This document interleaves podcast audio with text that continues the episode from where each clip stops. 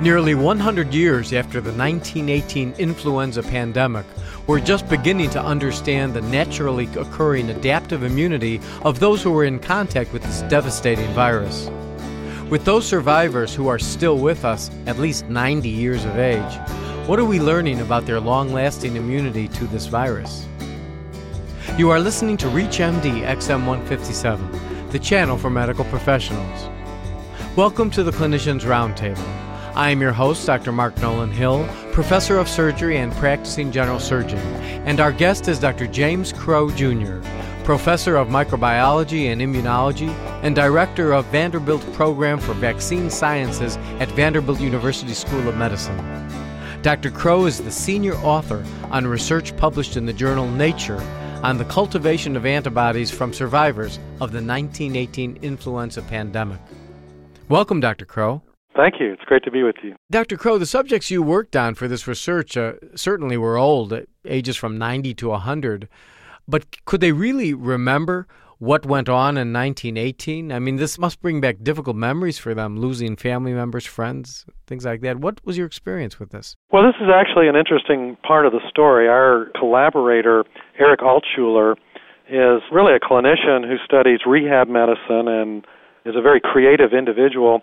And he got interested almost as a layperson would in the whole idea of 1918 and started thinking about it. And he had interest in whether or not immunity still persisted and started thinking and talking about this a few years ago.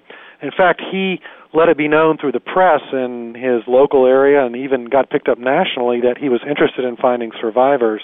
And he was inundated with six or seven hundred calls and contacts of survivors who wanted to participate in the research. Why do you think they wanted to participate? Well, he's commented that these people are actually the parents of what has been termed the greatest generation. So these people taught the greatest generation how how to act and so one is they they're very responsible people who are often committed to participating in, in public good and public welfare having been through several world wars and and other major events of the 20th century. The other is many of them actually did remember family members, parents, brothers, sisters who were infected or ill or even died. So some had direct memories. On the other hand, Dr. Altshuler reported that some didn't have any specific memory uh, of the actual year 1918, although we know it's highly likely they were exposed and infected that year given what happened in the country.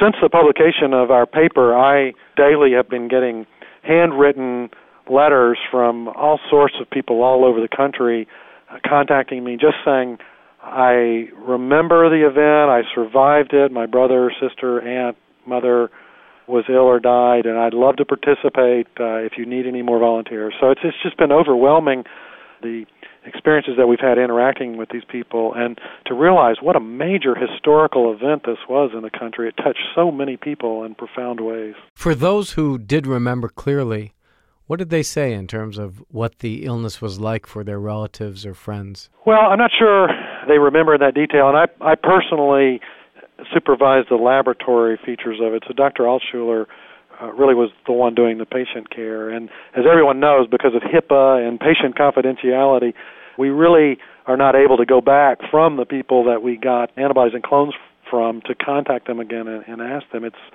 the the patient care, privacy, and confidentiality things that we all experience as providers has dominated the clinical research world. So whatever we learned, we learned when Dr. Altshuler was interfacing with them the first time. But more a, a sense of a, a major event, uh, a major time in history was what people were recalling. Why did these survivors survive? Well, we've wondered whether or not the particular antibodies that we're finding, which are incredible antibodies, they're they're the most potent antiviral antibodies against any virus that I've ever seen. If you take the individual antibodies that we found from these people, you can mix them in the lab with virus in various dilutions, and these viruses will work in picogram amounts, measure amounts that we can almost not even measure, and they still work.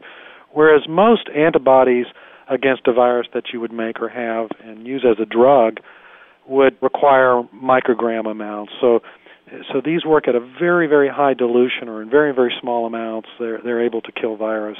On a simplistic view, uh, many of us think that antibodies are not terribly effective in killing viruses. Is this not true? Well, that's not really true. If if we make monoclonal antibodies in the lab, they can be very potent. Antibodies are also the effector molecules that uh, mediate the protection from vaccines. So when you get a vaccine, you generate antibodies, and those antibodies are what kill the virus. And that's that's basically how most viral vaccines work. And in fact, there's one example on the market, palivizumab, with a trade name Synagis, which is marketed by MedImmune, which is given prophylactically to high-risk infants to prevent severe RSV disease. So, I mean, there's even a commercial product that shows antibodies alone can be used as drugs. Well, why do you think these antibodies were super antibodies in terms of their efficacy? Well, when we obtained the cell lines from these individuals, the, the B cells that were circulating, and made cell lines, we found the antibody sequences and determined the nucleotide sequence or the gene sequence for the antibodies, and they were very unusual in that they were highly mutated in the body and they'd been refined by a process called somatic hypermutation. So these antibodies have lots of mutations, and when we use them in the lab and see how they bind to viruses, one thing we found was they bind very, very tightly. They get onto virus very rapidly, and they virtually never fall off.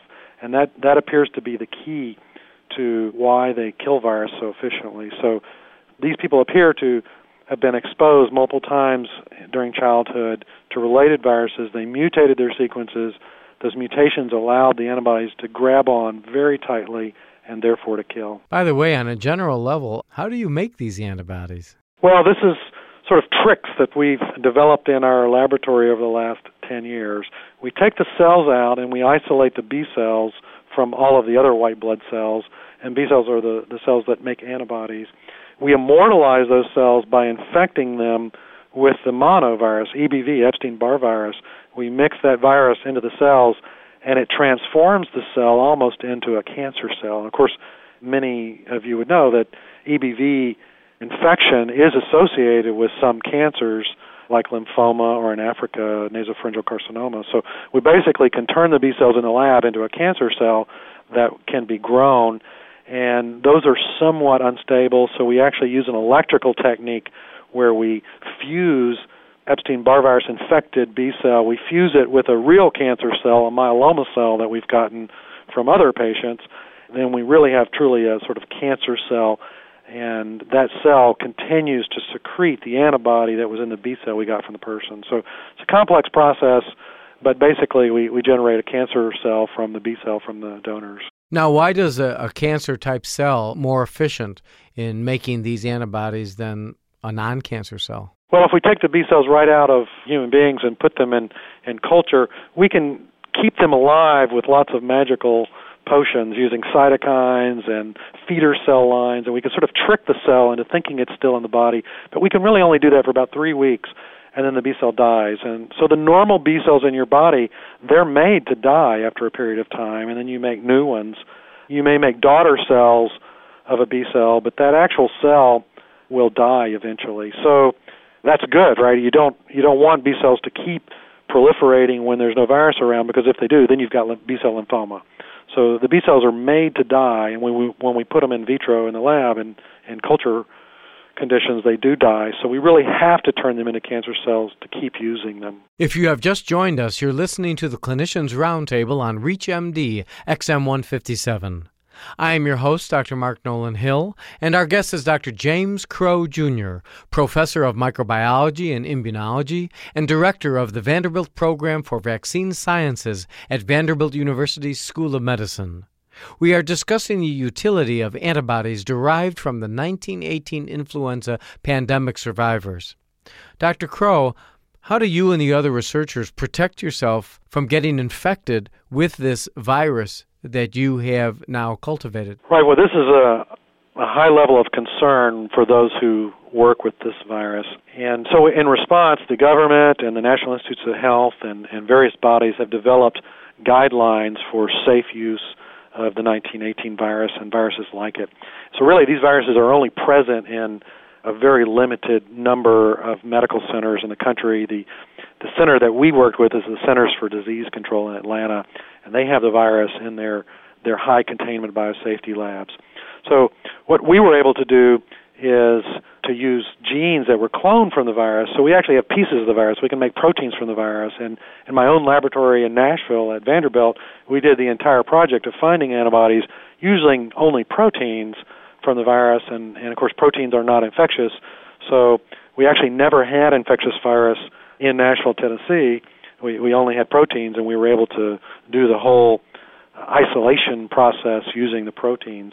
Of course, when we wanted to prove that the, the antibodies would kill the actual virus, we shipped the antibodies to Atlanta to the CDC. So uh, these things are done under high containment with special protective clothing and aerosol containment and buildings that have security and air management. So all of this is done in a very thoughtful way. Now, you mentioned that you're using the proteins of this virus to make the antibodies. If you wanted at Vanderbilt to use the live virus in your laboratory, could you? I couldn't currently because we have not properly registered. It's theoretically feasible given Vanderbilt is a top 10 medical center and we have all sorts of containment labs for HIV. There's investigators here using SARS coronavirus. So a medical center like ours has the facilities to do this. But really, we tried to avoid it because of just the complexity of it and the registrations. The NIH gets involved and as well, the, the USDA gets involved because we don't want these viruses getting out into birds. So even to work with other types of flu, there's a registration process for the USDA to make sure the the viruses can't be released to birds, and the complexity of the regulation is extremely high.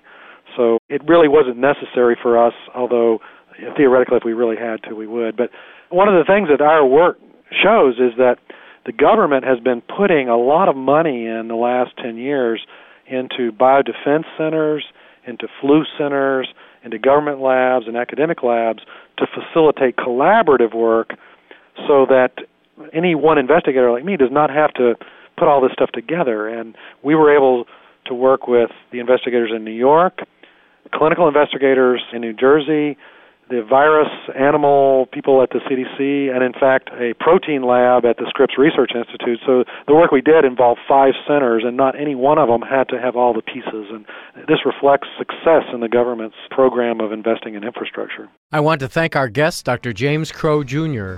We've been discussing the utility of antibodies derived from the 1918 influenza pandemic survivors. I'm Dr. Mark Nolan Hill and you have been listening to the Clinicians Roundtable on ReachMD XM157, the channel for medical professionals. Be sure to visit our website at reachmd.com, featuring on demand podcasts of our entire library. For comments and questions, please call us toll free at 888 MD XM157. And thank you for listening.